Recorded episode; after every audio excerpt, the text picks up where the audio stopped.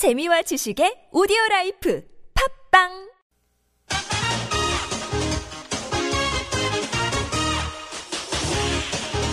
열린 아침 김만흠입니다. 3부 시작합니다. 열린 인터뷰 두 번째 시간인데요. 검찰이 옥시 영국 본사에 대한 수사에 본격 착수한 가운데 어제 국회에서는 가습기 살균제 피해 문제 해결을 위한 전문가 간담회가 열렸습니다. 이 자리에서 정부 조사가 실시되기 훨씬 전부터 피해자들을 직접 만나서 역학 조사를 진행했던 전문가들이 참석했는데요. 어떤 얘기들이 나왔는지 민관 합동 가습기 살균제로 인한 폐 손상 조사위원회 위원장을 지낸 서울대학교 보건대학원 백도명 교수로부터 직접 들어보겠습니다. 안녕하십니까? 예, 안녕하십니까. 네. 정부 조사에 앞서서 이미 지난 2012년부터 가습기 살균제 피해자 사례를 지금 조사하신 것으로 아는데 어떤 계기로 그때부터 이런 작업을 하시게 된 겁니까? 아, 그 사실 이제 질병관리본부가 먼저 이렇게 예, 그 제보를 받고 어 소위 이제 역학조사 중에 그 환자 대조군 조사라고 한 18명에 대한 조사를 했었습니다. 예. 어, 근데 그 분들이 이 가습기 살균제를 이제 많이 썼다라고 하는 거는 밝혔지만 약간만 크게 말씀해 주실래요? 아, 예, 죄송합니다. 네. 예. 그, 어, 18분들에 대한, 아, 어떤, 그, 어, 원인에 대한 것들을 조사를 했긴 했지만, 예. 실제 이제 저희가, 아, 그 이외에 그분들로부터, 어, 어, 들은 정보, 또 다른 해서 만나뵀을 때는 훨씬 더 많은 어, 인원들이 이 문제를 갖고 있었습니다. 예. 특히 그, 어, 어른들만 조사했는데, 예, 보게 되면 가족 중에 아이들, 내지는 이제 예, 같이 있는 다른 가족들 내에서도 어, 문제가 있다는 것들이 확인되고 그래서 어, 이걸 제대로 전체를 다 조사해야 되겠다라고 하는 생각을 하게 됐었습니다. 예. 어, 이게 이제 가습기 살균제 피해자 사례 조사 연구 보고서에 보면은 이 연구는 한국 환경보건학회 회원들의 성금으로 수행되었습니다라고 문구가 적혀 있던데 이렇게 아. 이제 개인적인 돈까지 들어가면 사비를 털어가면서 세 차례 역학조사를 하셨다고요. 아, 그, 이, 그니까, 아, 그, 예, 정부에서 공식적으로 전체 조사를 하기 전에, 예. 예, 그, 이걸 어디서 조사해야 되는지에 대한 어떤, 그, 이 교통 정리가 잘 안 됐었는데요. 예. 어, 그래서는, 어, 학회 차원에서라도, 어, 먼저 나서서 해야 되겠다라고 해서, 소위 그냥 뭐 십시일반, 아, 그, 뭐, 이렇게 돈을 좀 모아가지고서, 어, 그, 조사를 하게 됐었습니다. 예. 성금도 성금이지만은 조사했던 그 과정은 어떻게 된 겁니까? 학회 차원에서 했다면은요. 아, 그, 그러니까 문제가 되는 이슈가 되는 것들이 이, 이 실제 이제 가습기 살균제를 어떻게 썼는지 예. 또 그와 이제 인과성이 원인적인 인과성이 어떻게 연결되는지 하는 것들에 대한 그 어, 것들을 어떻게 밝힐지에 대한 것들이 이제 예, 보통 일반 피해자로서는 사실은 아, 그 본인들이 증명해내기가 굉장히 어려운 일들이어서 예. 어, 그 가정 가정을 방문해서 어, 실제 그 상황과 어, 가습기 살균제 사용 여부 또 어떤 어떤 인원들이 그 이 문제를 이렇게 예, 피해를 입었는지 하는 것 등을 조사를 하게 됐었 었죠. 아, 개별 방문 전부 면담 면접 조사를 하셨군요. 예, 예, 맞습니다. 가습기 살균제 보고서가 나온 지 4년이 지났지만 여전히 좀 문제 해결이 지금 제대로 되고 있지 않은데 가습기 살균제에 노출된 우리 국민의 수가 1,100만 명에 달한다. 이 가운데 30만 명이 또 직접 피해를 입었다 이렇게 주장하고 계시죠? 예. 이런 이런 그 추정 배경 어떠, 어디서 나온 겁니까? 어, 그게 이제 피해를 입었다라고 할 수 있는지는 저희도 사실 모르긴 하겠는데, 예, 그, 어, 이제 전체 일반 인구에서 가습기 살균제를 사용한 어, 비율을 저희 어, 몇몇 조사들이 있었는데 그걸 예. 확인해 보면은 한 20% 정도가 어, 가습기 살균제를 사용한 적이 있다고 합니다. 예, 저도 사용한 적이 있습니다. 아 예. 예. 그래서는 온 국민 5천만의 20%면 한 천만 내지는 뭐 천백만 뭐 이렇게 되는데요. 예. 어, 그분들이 다 문제가 있는 건 사실 아닐 것 같고 그런데 예, 또 다른 조사에 그 노출 환경을 재현을 했을 때 예, 그 어떤 식으로 노출되는지가 서로 조금씩 다를 텐데 예. 한 30개의 서로 다른 집에서 측정을 했을 때 그 중에 한 개 내지는 이제 60개의 집인데 두 번씩 했으니까 그 60번 중에 두 번이 이 소위 무영양 농도 이상의 농도로 노출되는 거가 보고가 됐습니다. 예. 그래서 결국 어, 천만에 한 30분의 1, 60분의 2죠. 어, 그 정도가 무영양 농도 이상으로 노출됐을 거가 아니냐라는 이제 추정하는 건데요. 예. 그 중에 이제 또 다르게 예, 어떤 피해를 정말 입었고 그게 얼만큼 중한지 하는 거는 어, 실제로 더 한번 확인을 해야 되겠죠. 예, 그러니까 무영향 농도 이상이라고 하면은 영향을 미칠 정도로 노출된 사람들을 얘기하는 거죠, 지금요. 영향을 맞습니다. 받을 정도로 예, 예. 그걸 지금 30만 명으로 지금 추정을 하고 계신 거죠. 그러니까 무영양 농도 이상에 이제 노출됐는데 예. 예, 그 실제 이제 그게 어떤 식의 영향을 미쳤을지 하는 것들은 그 다음에 다시 또 다른 차원이긴 한데요. 예. 하여튼 뭐 그- 조사 대상 가능성 있는 거죠, 그러면. 30만 예, 명 정도가. 예. 그 가습기 살균제로 인한 피해 양상 몇 번 알려주기도 했습니다만 주로 어떤 증세로 나타나고 있나요? 사실 처음에 저희들이 그 어, 문제를 삼았고 주목했던 거는 그 중증 폐질환이었는데요. 예. 이게 예, 가습에서 나오면은 어, 물방울이지만 그게 금방 어, 이렇게 물방울이 기화하면서 조그만 어, 먼지가 됩니다. 미세먼지가 되는데 그게 폐 깊숙한 곳에 들어가기 때문에 주로 폐포 내지 말단 기관지에 염증이 생기고 그게 섬유화가 되는 그래서 어, 기침이 막 나고 숨을 잘 못 쉬겠고 어그이 폐가 불편한 가슴이 숨 쉬는 게 불편한 이제 이런 것들이 주로 양상인데요. 예. 그분들 중에 이제 심하게 되면은 어그이 호흡기를 껴야지만 되고 내지는 기흉이라고 해서 그 공기가 바깥으로 새어나오기도 하고 예, 예. 하는 식의 그 양상인데 그건 굉장히 이제 중한 그런 상태고요. 음. 약한 상태라고 하게 되면은 그냥 기침 나고 불편한 그 정도가 아마 되겠죠. 예. 아까 그 수증기 형태에서 미세먼지 형태로 된다고 그랬는데요. 제가 옆으로 빠지는 질문인가 모르겠는데 그 미세먼지가 미치는 폐도 이렇게 그런 방향하고 비슷합니까? 아, 사실은 뭐 비슷할 수가 있습니다. 어, 그러니까 그 먼지의 사이즈를 갖고 미세먼지라고 하게 되는데 예. 요즘 하도 많이 나오니까는요. 아, 예, 예.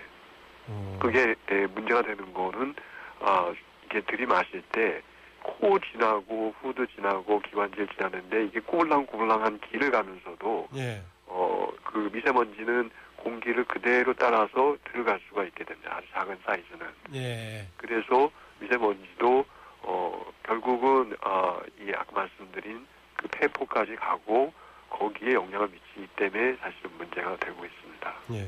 그래서는 그 실제적으로 미세먼지로 인한 영향이 어, 미세먼지 경우에는 폐포만이 아니라 예. 아, 이 전신의 혈액에 흡수돼서 특히 심장 질환 또 신경 질환 어, 그 뇌졸중 같은 것들이 이 같이 나타날 수 있어서 어, 사실 또 미세먼지가 문제가 되고 있습니다. 예, 제가 미세먼지 얘기 나와서 관련 질문을 드렸었는데요.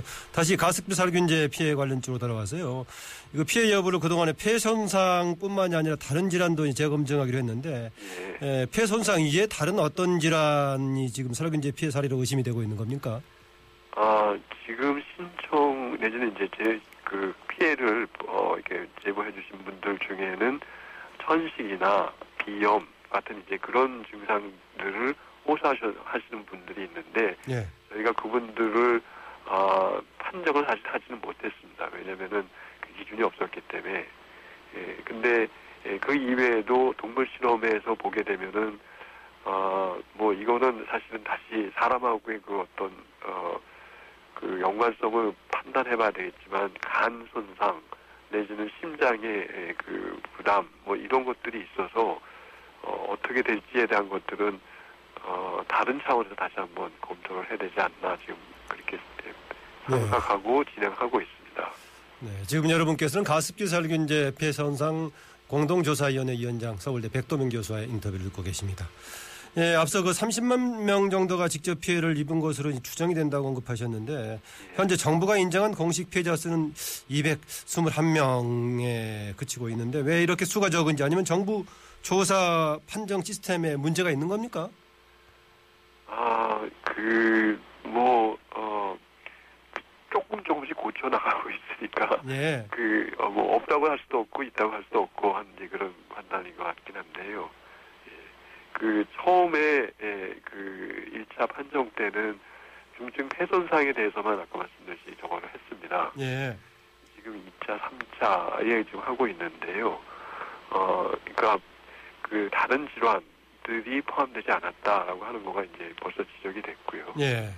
어, 그다음에 그 저희들이 이제 이거를 신고에 의존하는 이제 특히 그 어 뭐 접하 어떤 그 언론을 접하든가 뭐 이렇게 알든 알게 되든가 하는 이제 그런 어 저긴 한데 그거를 좀 더 체계적으로 어 알리고 또 이렇게 신고하는 것도 더 편리하게 하면은 좀 어, 다르지 않을까 하는 생각이 들기도 하는데요. 예. 하여튼 그, 그 저희들이 이 판정할 수 있는 질환을 아, 좀 더 체계적으로 검토해서 제대로 더 늘리도록 하고 그 과정 자체를 아, 그 실제 문제가 있는 분들이 이렇게 조사받을 수 있도록 아마 그렇게 개선을 좀 해야 되지 않을까 생각이 들긴 합니다. 예. 근데 더 집중적으로 조사가 되고 또 이제 질환도 폭넓게 인정이 된다면 현재보다는 상당히 이제 그 그로 인한 피해자 수가 늘어날 가능성이 크네요. 사실은 이제 예, 현재 확인되는 피해도 그렇긴 하겠지만은 이분들의 폐 기능이 저하돼 있습니다. 예. 내지는 어, 린 아이들 같은 경우 어, 성, 폐 성장이 이, 조금 어, 뒤처져 있게 됩니다. 그러니까 이게 어, 살면서 어떠한 문제를 가질지 또 다른 질환은 없을지 사실은 이게 예, 조금 더 어, 중요한 문제가 아닐까라는 판단이 들긴 하는데요. 예. 이게 그 다른 원인에 의한 지금의 몸의 상태하고 가습기 살균제로 인한 것이라고 어떻게 뭘 가지고 되게 구분합니까? 지금은 그 아까 말씀드린 미세먼지가 말단기관지 부위까지 들어오고 어 거기에 섬유화 소견들이 남아 있는 것들이 있으면은 그걸 가지고 어 다른 것과 다르다 이제 이렇게 판단을 했습니다. 예. 어 그런데 아 아까 말씀드린 뭐 어, 기침 나거나 천식 있거나 한 거는 꼭 다르진 않고 다른 것과 꼭 다르지는 않거든요. 예, 예. 결국은 그 병력 내지는 그 어떤 노출력에 대한 것들을 근거로 삼아야 될 텐데 예, 이제 그거에 대한 것들은 아, 조만간 보완이 돼야 되지 않을까 하는 생각이긴 합니다. 예, 그 전에 피해자들과 함께 영국 본사에 항의 방문도 다녀오셨죠? 예, 영국 본사에 뭐라고 책임을 물었습니까? 사실 어, 그 백기 뱅키저라고 하는 회사는 굉장히 큰 회사인데요, 다국적 기업인데요. 예. 소위 거기 예, 기업의 사회적 책임에 대한 그 해야 될 일들의 규정들이 있습니다. 예. 어, 근데 어떻게 보면은 영국에서는 그걸 다그 맥기뱅키라고 하는 회사가 사회적 책임을 다하고 있는지는 모르겠는데 예, 한국에서 벌어진 일은 사회적 책임을 다하지 못한 일입니다. 예.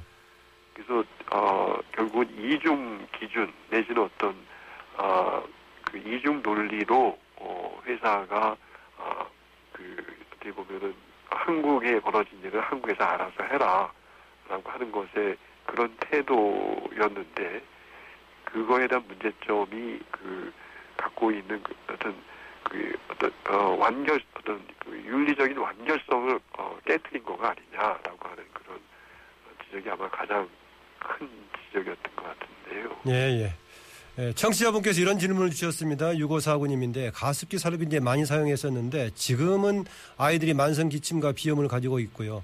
혹시 나중에라도 폐질환 발생 가능성 있을까요? 라고 질문 주셨습니다. 그거는 아닐 것 같긴 한데요. 그건 아닐 것 같기도 하다. 어, 예. 근데 에, 그 지금 증세는 기침 내지는 비염이 예. 비염인데 혹시 폐 기능이 떨어져 있지 않을까 하는 생각이 들기도 하네요. 아하. 어, 특히 확산능이라고 공기 교환이 잘 안 되는 이제 그런 저건데 운동량이 작아지고 내지는 아 결국 그 소위 폐가 약하게 되면은 신체 성장에 대한 이제 그런 것들이 돼서 어 한번 체크 받아보시는 것도 어. 낫지 않을까 하는 생각이 예, 듭니다. 폐기능 차- 약화 여부에 대해서 한번 체크를 병원에 가서 해보는 게 낫겠다. 예. 네, 마지막 질문 같기도 한데요. 어제 국회 차원의 간담회가 있었습니다만 여야 모두 특위를 설치해서 이 문제 심각하게 다루겠다라고 했는데 앞으로 국회에서 어떤 방향으로 무슨 일을 해야 할지 마지막 말씀 부탁드립니다. 뭐 여러 가지는 사실 문제가 될 것 같긴 한데요. 어, 피해에 대한 제대로 보상도 뭐 문제가 되고 좀 하지만 이게 결국은 왜 일어나고 또 앞으로 또 이렇게 재발할 수가 있는지 아마 그것에 대한 어, 점검을 제대로 해야지 어, 이번, 그 사건을 통해서 전체 사회가 어떤 배울 수 있는 그런 계기가 되지 않나 하는 생각이 드- 듭니다. 네. 오늘 말씀 고맙습니다. 예, 알겠습니다. 네, 지금까지 민관합동 가습기 살균제로 인한 폐손상 조사위원회 위원장을 지낸 서울대학교 보건대학원 백도명 교수였습니다.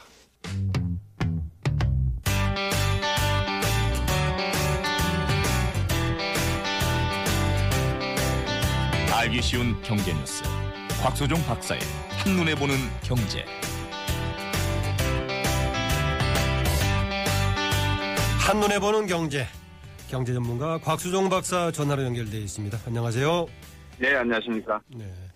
미국 연방공개시장위원회 FOMC 회의 앞두고 이번 주에 미국 경제지표 또 오페크 회의 정례 회의에 이목이 쏠리고 있죠. 어떻게 전망하십니까? 글쎄요, 이제 지금 뭐 월가에서는 20, 한 5% 정도 되었다가 금리 인상을 하지 않는다가 5%였다가 한 37%로 이렇게 어, 낮아진 것 같습니다. 다시 말씀드리면 이제 금리 인상 쪽으로 조금 더 방향성이 틀어진 거 아닌가 이렇게 보고 있습니다. 근데 네. 저 개인적으로는 뭐 6월 아니면 7월 어, 두개중두 개월 정도 회의에서 아마 결정되지 않는가 싶은데 지금 중국과의 어떤 관계도 조금 그렇고 왜냐하면 6일과 7일 사이에 이 중국에서 경제적 전략회담을 열게 돼 있거든요. 네.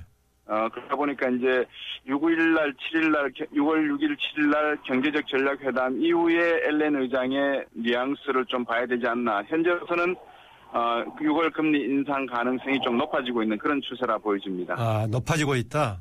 네. 네, 전에 어느 달인가 5월 달에 말씀하셨던가요? 되게 높게 보고 있지만 곽수영 박사께서는 이번은 아닌 것 같다라고 하셨던 것 같기도 한데. 예, 저는 6월 달은 아닌 것 같다라고 한 표에 지금도 저는 뭐 마찬가지로 6월 달은 아닌 것 같다라고 보고 있습니다만 예. 미국 쪽 월가라든지 어제 그 우리나라에 참여했던 그 한국은행 주최의 어떤 심포지엄에 참여했던 아, 센트루이스 미연준 총재의 이야기로서는 뭐 금리 인상 가능성이 있다 이런 이야기를 한 것 같은데 그 네. 발언도 강하게 나온 게 아니라 좀 조심스럽게 나온 게 아닌가. 그래서 아직까지 어, 세계 경제의 향방에 대해서 상당히 좀 민감하게 움직인다. 6월 6월 23일 날 브렉시트의 움직임도 즉 영국이 EU 공동체에서 탈퇴하느냐 마느냐의 선거도 달리 투표도 어, 네. 달려 있기 때문에 여러 가지 점을 감안한다면 6월 달은 어렵지 않겠는가 한다면 7월 달 정도 가능하지 않나 저는 그렇게 보고 있습니다. 음. 예, 그런 종합적인 판단이셨군요.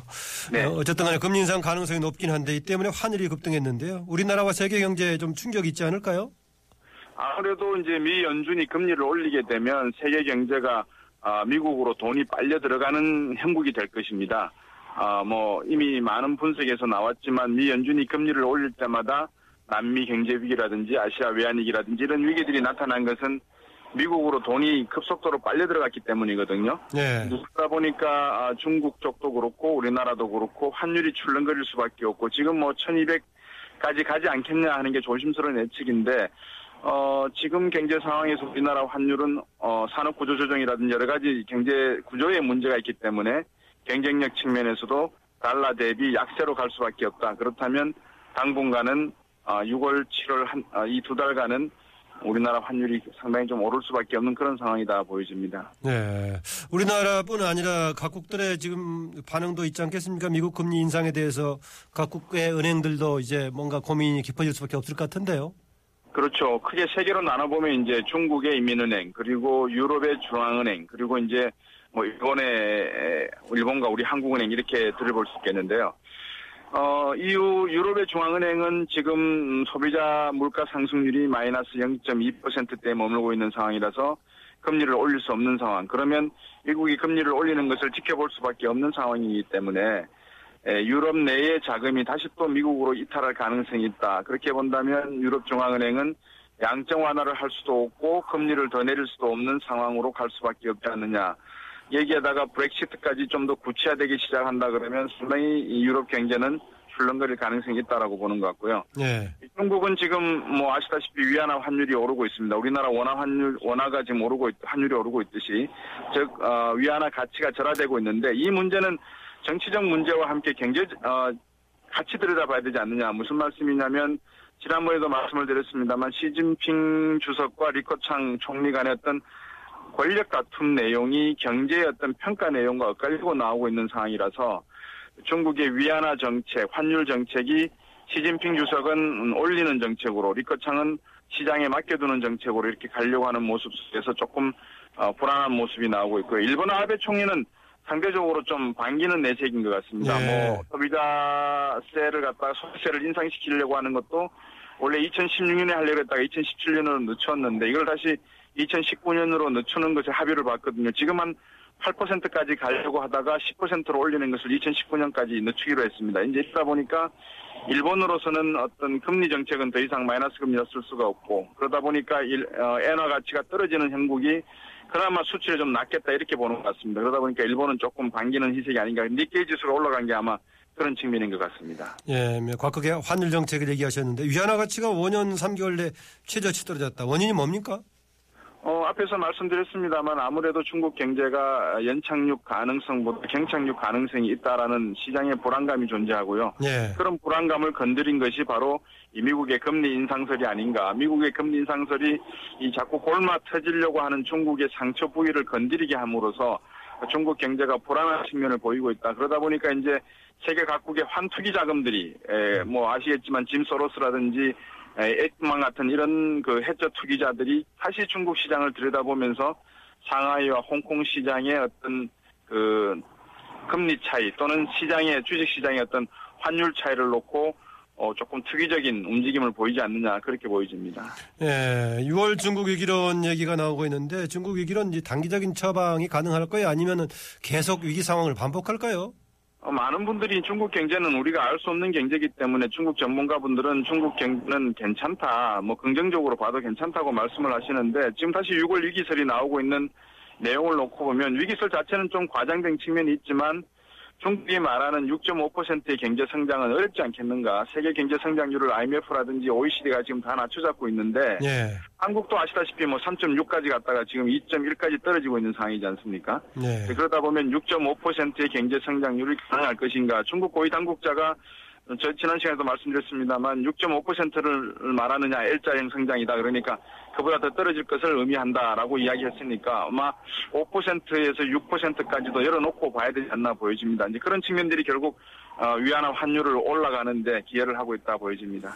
네, 중국 경제 얘기가 나오면은 바로 이제 우리 국내 경제에 미치는 영향이 항상 반복적으로 지적이 되고 그렇죠. 있습니다만은 이렇게 위기론 거게 들면은 국내 경제 어느 점에 또 신경을 써야 될까요? 어, 우리나라 경제는 지금 언론에서도 나오고 있습니다만, 뭐, 해운이나 조선 쪽에 물려있는 여신, 금융기관들의 여신이 상당히 문제입니다. 지금 뭐, 산업은행과 수출입은행만 이야기했었는데, 알고 보니까 농협도, 어, 상당 부분이 물려있는 것 같고요. 물려있다는 것은 여신을 제공을 해서 상당한 피해가 예상이 되거든요. 예. 이런 피해들이 결국은 소비자나 가게를 통해서 어, 구조될 수밖에 없는데, 도움을 받을 수밖에 없는데, 그렇다면 부동산 시장이 어느 정도 올라야 되는데 부동산 시장은 경기가 뒷받침해야 되는데 경기가 뒷받침할 수 없는 상황. 그리고 또 경기 뒷받침이라고 하는 것은 중소기업이나 대기업이 수출이나 내수 시장이 어느 정도 활성화돼야 되는데 이것도 이루어질 수 없는 상황. 그러다 보니까 우리나라도 다른 돌파구를 찾을 수 없는 상황으로 지금 가고 있는 게 아닌가. 그래서 대통령께서 G7 정상회담에 업적으로 참여할 수 있는 기회가 있었다 그러면 저는 뭐 개인적인 생각입니다만 G7 회담에 업적으로 참여하셔서 미국과 중국, 일본의 어떤 환율 정책, 금리 정책, 수출 정책을 조금 더 깊이 들여다 보시는 게 좋은 방법이었지 않나 조심스럽게 생각해 보고 있습니다. 아프리카 가셨는데요, 그런데요? 그렇죠. 그런데 이제 아프리카를 가셨죠. 바로 이제 그 점이 외교 정책에 있어서 경제적인 실리, 우리나라의 이해관계가 지금 상황에서 외교적인 아프리카와의 외교적인 어떤 관계를 돈, 물론 그것도 중요하지만 당장 시급한 발등에 불이 떨어진 부분이 어딘가를 들여다보시는 것이 좀 더 외교적 라인에서 대통령이 보필하는데 도움이 됐지 않나 하는 생각입니다. 네, 우리 가계부채가 1223조로 사상 최대, 국민 1인당 2070만 원 빚더미였는데, 어, 이대로 괜찮을까요? 어, 괜찮을 리가 없죠. 지금 뭐 가계부채만 말씀을 하셨는데 기업이 무너지게 된다면 예를 들어서 해운이나 조선의 기업들이 결국은 어려워지기 시작하니까 양적 완화하겠다는 것은 중- 국민들의 돈을 또 빌리겠다는 말 아니겠습니까? 정부 부채 규모도 약 1,500조 대량 가량 됩니다. 그러다 보니까 기업 부채 1,500조, 전체 부채가 4,700조가 가량이 됩니다. 이게 가게가 결국 해결될 문제이기 때문에 2천만 2천만 원 정도라고 하셨지만 제가 볼 때는 한 6천에서 7천만 원 정도 규모가 국민이 안고 있는 국가와 기업, 가게의 모든 빚이 이 되는 부분이다. 그래서 이 부분에 대한 해결이 없으면은 어렵다. 한국은행이 아마 이 부분을 놓고 이번에 금리 인하를 결정을 하게 된다면 가계의 부채 탕감 문제를 이번 변동금리랑 고정금리를 갈아타게 함으로써 좀 해결하는 방향을 제시했으면 하는 생각입니다. 네, 일본 소비세 인상 연기를 확정했나요? 어, 확정된 걸로 이제 제가 늦게까지 뉴스를 봤는데 아마 된 걸로 제가 이해를 했습니다. 예, 야당에서는 보니까 이거 이 인상 연기는 아베노믹스 실패를 자인한 거 아니냐라고 지적도 하던데요. 네. 결국은 뭐 아베노믹스가 실패했다고 봐야죠. 뭐 아베 정권이 2013년부터 줄기차게 양적 완화를 했고 그다음에 어 소비세 인상 부분을 통해 가지고 어느 정도 내수를 살리겠다라고 했지만 결국은 소비세 인상은 국민의 허리띠를 더 졸라매게 해서 어 그 돈으로 양적 완화를 보충한 것이고 결국 재정의 부담을 국민의 소비세 인상으로 해결한 부분이기 때문에 양적 완화는 결국 실패한 것이다. 그거는 분명한 결론인 것 같습니다. 한국은행이나 우리 정부도 아베노믹스의 문제점을 분명히 파악을 해서 이 국민들의 허리를 졸라매다가 잘못하면 목을 졸라맬 수 하하. 조심할 부분이 있다. 저는 그렇게 보고 있습니다. 그런 지적 계속 나와도 무슨 양적 완화 얘기 나오면서 비슷하게 따라가는 것 같던데요. 글쎄요, 바로 이제 그 점이 한계점인데요. 뭐 기획재정부라든지 또 금융위원회 그리고 주요 채권단이 지금 뭐 TF를 구성해서 미팅을 하고 계시는 것 같은데 문제는 밀실 안에서 저- 그분들 간의 리그를 계속 펼치고 계시는데 모든 네. 것을 좀 공개를 하고 국민들에게 소통을 했으면 하는 생각이고요. 문제가 워낙 얼마나 심각하면 국민과 소통하는데 경기 심리를 자극할 수 있다라고 고민할까 그 부분도 이해가 됩니다. 하지만 정직한 것이 정직하지 않은 것보다는 결론적으로 낫지 않겠습니까? 그래서 예. 좀더 그런 부분은 소통을 했으면 하는 생각입니다. 네, 오늘 말씀 감사합니다. 네, 감사합니다. 네, 지금까지 경제 전문가 곽수정 박사였습니다.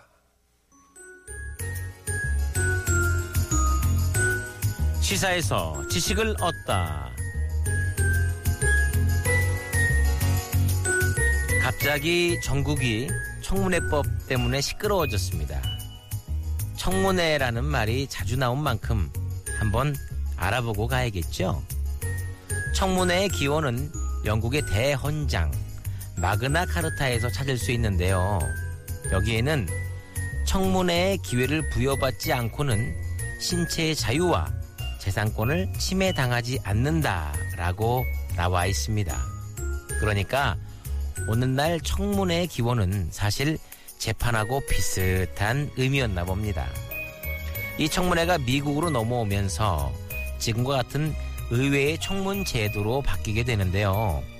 1787년 미국은 공직자 임명 권한이 대통령에게 있는지 아니면 연방 상원 의원에게 있는지를 두고 갈등에 빠졌습니다. 이 갈등의 봉합책이 바로 대통령이 지명한 공직자를 상원 의원이 인준하는 시스템인 청문회였던 겁니다. 우리나라에서는 1988년 처음으로 청문회를 도입하였습니다. 취지는 미국의 청문회와 다르지 않았습니다만 문화는 다소 차이가 있는 것 같습니다.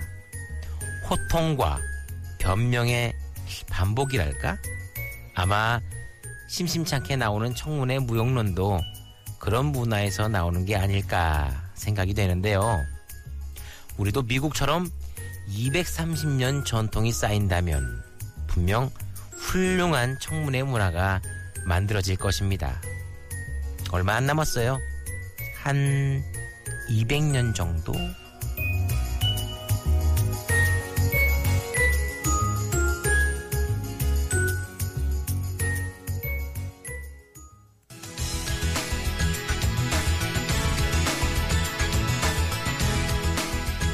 이른바 정은호 게이트 같은 법조계 전관 예우, 전관 비리를 건절하기 위해서 변호사들이 직접 나섰습니다.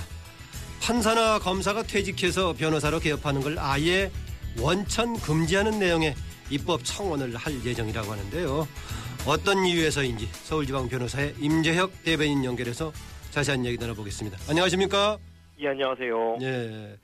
어, 먼저 임 변호사께서는 이번 정은호 게이트를 통해 드러나고 있는 법적 일이 지켜보는 심정 어떠셨습니까? 음, 뭐 다시금 이런 일이 또 벌어지는구나. 사실 굉장히 마음 아프죠, 쓰라리고. 예. 뭐, 예, 경제 발전이 있었다 한들 이 사법 신뢰라는 면에서 후진성을 벗어나기 어렵구나라는 어떤 좀 비탄한 비, 비탄스럽습니다. 예. 예. 뭐 또 상황에 따라서 여기에는 이런저런 사람 뭐 검수장 출신들이 연루돼 있어 더 좀 복잡한 면도 있긴 합니다만은 예, 그렇죠. 예, 정관 예우 사이로 예우로 불려졌던 정관 비리란 말이 더 적합한 더 어울리는 상황인데 이번 불거지기 전에도 그동안에 공공에 난 비밀처럼 만연해 있던 상황 아니겠습니까? 사실 이 부분은 조금 조심스럽게 말씀드려야 될 것 같은데요. 아하. 예, 이게 솔직히 안 되는 걸 되게 하고 되는 걸 안 되게 하는 식의 그 뭐 소위 막장이라고 하잖아요. 예. 그런 식의 그런 정도의 예우는 이제 많이 없어졌습니다. 음. 그런데 이제 법률 서비스의 수요자 입장에서는 아직 그에 대한 기대가 있었던 거죠. 예. 그래서 그 기대감이 만들어내는 허상하고 그다음에 현재 법조 제도의 어떤 허점이 만들어낸 괴물이 이 전관 예우가 아닌가 그렇게 생각합니다. 그러면 예전보다는 효과는 더 보지 못했겠네요. 그렇죠. 그렇기 때문에 이번 사실 정문호 게이트도 벌어진 게 소기의 효과를 달성하지 못하고서 거액의 돈을 쓰고 나니까 이제 그 다음서부터 불거지기 시작한 문제였잖아요. 이거. 예. 예. 어, 아까 뭐 약간 이제 최근에 조금 상황을 전해주긴 했었는데 이 문제가 정관 예우 문제가 좀처럼 근절되지 않는 이유는 뭐라고 보십니까? 사실 전관 예우의 출발점은 인맥과 친분입니다. 예. 예, 그것이 이제 영향력이 되는 거고요. 이게 법원이든 검찰이든 그 조직 내부에서 만들어진 인맥과 친분을 조직을 벗어난 상태에서 활용하려 든다는 것이 그게 가장 큰 문제인 거죠. 예. 뭐 그렇게 활용할 수 있다라고 믿는 거하고. 이게 지금 현재 뭐 공직자 윤리법이라든가 변호사법이라든가 관련 법의 테두리에서 이것을 막는 게 현실적으로 어려운 겁니까? 그 이번에 이번 사건의 결과가 이를 여실히 보여주고 있는 거라고 생각합니다. 예. 뭐 일정 기간 개업지를 제한하거나 뭐 윤리위원회에서 수입 내역 조사 등이 있어도 이런 일이 벌어진다는 거죠. 예. 굉장히 음성적으로 사실 이거는 더 이상 이제 사후적인 제도로는 이제 한계에 부딪혔다라고 보게 된 이유입니다. 예. 아까 그냥 예우라고 했을 때는 법적인 범주에서 이제 이루어졌을 때는 예우라고 부를 수 있겠는데 법의 틀을 벗어난 비리들로서 이게 이행해 된다면 법이 좀 문제가 아닌 다른 차원의 거 번지는 거 아니겠습니까? 예, 그렇죠. 비리죠 이거는. 예. 그래서 이것을 이제 지금 이번에 법적인 차원에서 이것을 더 강하게 이제 어떻게 막아보겠다라고 해서 이제 평생 법관, 평생 검사제를 입법 청원하겠다가 밝혔는데 어떤 내용입니까?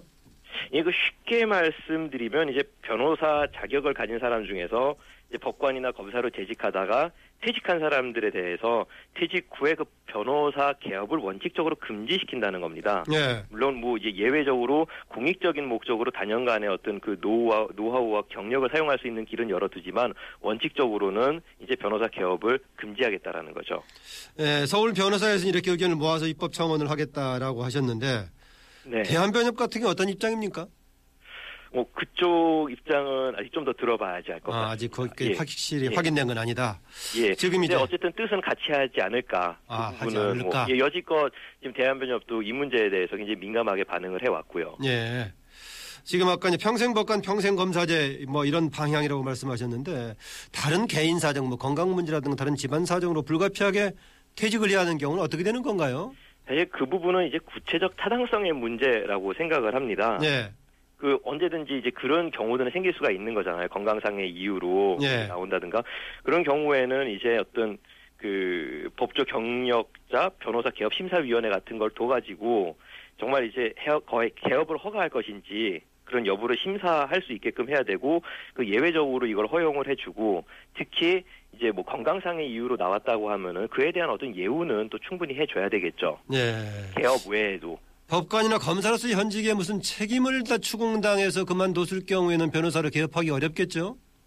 그렇겠죠. 예. 그거는 지금도 굉장히 저희가 어렵다라고 보면서 이 심사를 하고 있는데도 불구하고 계속 개업이 이루어지고 있잖아요. 예. 이 부분은 정말 법적으로 좀 막을 필요가 있겠죠. 예. 제가 그 말씀을 드린 이유는 그 경계선이 좀 애매한 경우도 있지 않습니까? 경계선에서 애매한데 본인이 자의적으로 그만둔 경우도 있겠죠? 근데 사실은 이런 경우들이 많아서 저희가 좀 골치가 아픕니다. 예. 분명히 비리가 있고 비위가 있음에도 불구하고 그에 대한 어떤 처벌이나 징계를 하지 않고 바로 사임서를 수리해 버리는 거예요 기관에서 예. 법원이든 검찰이든 그렇게 되면은 저희로서는 이거는 그냥 사임을 한 거기 때문에 그렇죠? 예. 그 형식적으로 사임을 한 거기 때문에 저희가 이걸 개업을 막을 수 있는 그런 어떤 길이 상당히 막히는 거예요. 그런데 이거는 분명히 비위나 비리 때문에 사임을 한 거거든요. 예. 사실 그 부분까지 넓혀야 되는 거죠. 개업 제한은. 예. 이제 그 평생 법관 평생 검사제 방향으로 만약에 입법이 이루어진다면은 아주 오히려 중도에 그만둔 사람 기업하는 경우는 아주 예외적인 소수의 상황이 되겠네요. 사실 그게 소수의 상황이 될 수밖에 없는 게 지금 추진하고 있는 것이 법조 일원합니다. 예. 이 결국에는 일정 경력 이상의 변호사 경력이 있는 사람이 법원으로 간다라는 것이고 그럼 그분들이 다시 나온다라는 거는 굉장히 이례적인 거예요. 어떻게 보면은 잘못되면은 회전문이라는 식의 오명을 쓸 수도 있는 거기 때문에 정말 예외적으로 인정이 돼야 되겠죠. 예. 이 방향대로 간다면은 판검사 출신 변호사들의 기업을 막으려는 거 아니냐. 기존 변호사들 밖으로 지키기 아니냐 이런 지적도 나올 수 있을 법하기도 한데요.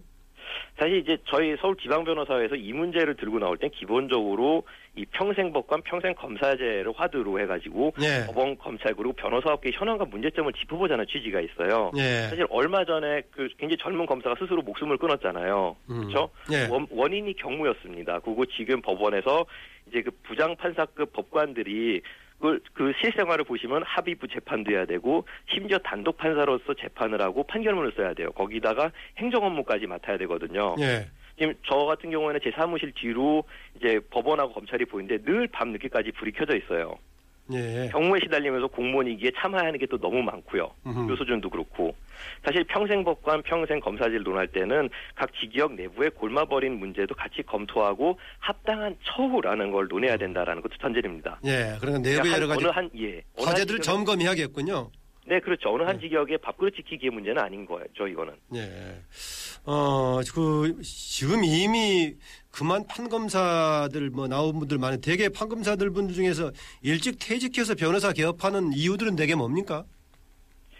사실은 이거는 이제 처우 문제하고 경제적 기대가 제일 크다고 생각을 합니다. 예. 일단 말씀드린 것처럼 가히 뭐 살인적인 업무량과 행정 업무에 시달리면서 늘 쫓기고 그러면서 사람 말에도 기울을 기울여야 되고 기소 여부에 대한 결정이나 판결을 내리는 판단을 해야 됩니다. 그렇죠? 예, 예. 사실은 그러면서 또 선배들이 만들어 놓은 그 이상한 전관예우라는 그 악습 때문에 밖은 경제적으로도 윤택하다는 생각이 드는 거죠. 결국에는 처우와 경제적 기대감 때문에 이제 벌어진 일이 아닐까라고 생각합니다. 예, 이제 입법이 되려면 국회에 송을 해야 될 것인데 20대 국회 지금에서 분위기 어떻습니까? 사실 뭐 이번에 정은호 게이트를 비롯해가지고 여지껏 이 전관 예우가 비리로까지 번진 일들이 많았는데 뭐 설득의 문제라고 생각을 하고 충분히 가능하지 않을까 그렇게 예상합니다. 네, 오늘 말씀 여기까지 듣겠습니다. 감사합니다. 네, 감사합니다. 네, 지금까지 서울지방변호사의 임재혁 대변인이었습니다. 네, 조금 전에 이제 법 조 비리 관련해서 이제 새로운 법을 추진하고 있는 서울 변호사의 대변인과 인터뷰가 있었는데요. 어, 2853님. 예우라는 말은 안 썼으면 합니다. 비리판 검사 얘기는 아마 그 전관 예우 얘기인데요. 최근에는 전관 예우 별로 안 쓰죠. 전관 비리 이런 말을 많이 쓰고 있고 과거에 전관 예우라고 불렀을 때 경우를 아마 인용할 때나 종종 쓰고 있는 것 같습니다. 앞서 그 열린 인터뷰 시간에요. 가습기 살균제 문제 지금 짚어봤었는데요. 몇 번 짚어봤었죠? 이번에 한 번 더 짚어봤는데 청취자들이 최근 진행되고 있는 옥시 제품 불매 운동에 대해서 의견 주셨습니다. 7734님, 저희 같은 소시민이 불매운동한다고 옥시 같은 대기업에게 타격이 있을까요? 지금 타격을 입고 있기는 하는 것 같은데요. 대형 마트에 버젓이 깔린 옥시 제품 볼 때마다 마음이 아픕니다. 불매운동도 좋지만 유통구제 손을 봐야 한다고 생각합니다. 좋은 지적해 주셨습니다. 소비자들의 불매운동에 대형 마트가 동참해야 한다는 말씀이십니다. 2819님, 옥시 제품이 마트에서 사라지는 분위기인데 동네 슈퍼에서는 여전히 하더라고요. 라고 하셨습니다. 사실 그 대형마트는 시민단체 압박을 받고 있지만 자영업자가 운영하는 동네 슈퍼로까지는 이것을 불매운동을 하기가 좀 쉽지 않은 그런 측면도 있습니다. 기존에 받아놨던 것들 중에서 지금 파는 것도 있는 것 같고요. 또 어느 동네 가니까 아까 우리 여기 제작팀 중에 한 사람은 동네에서 원 플러스 원 뭐 이런 걸로 팔고 있다라고 하기도 합니다. 어, 이런 가운데 얼마 전 자영업자들이 소속된 소상공인연합회가 옥시 제품 퇴출 운동을 선언했습니다. 부도덕한 기업인 옥시를 시장에서 퇴출시키겠다. 뭐 소상공인들이 다짐에 의미 있는 성과로 이어지- 이어지길 좀 기대해 보겠습니다. 긴급 교통 정보 문자 있어서 알려드립니다. 양화대교 북단에서 남단 중간 지점에서 인도에서 시위를 하고 있어 일한 개의 차로가 부분 통제로 양방면 정체가 되고 있으니 참고 운행하시기 바랍니다. 여기 양화대교 위에 올라가서 지금 이제 그동안에 반복적으로 시위가 있었는데 오늘은 인도에서 시위를 하고 있군요. 예. 열린 아침 김만음입니다. 오늘은 여기까지입니다. 저는 내일 아침 7시 5분에 다시 뵙겠습니다. 고맙습니다.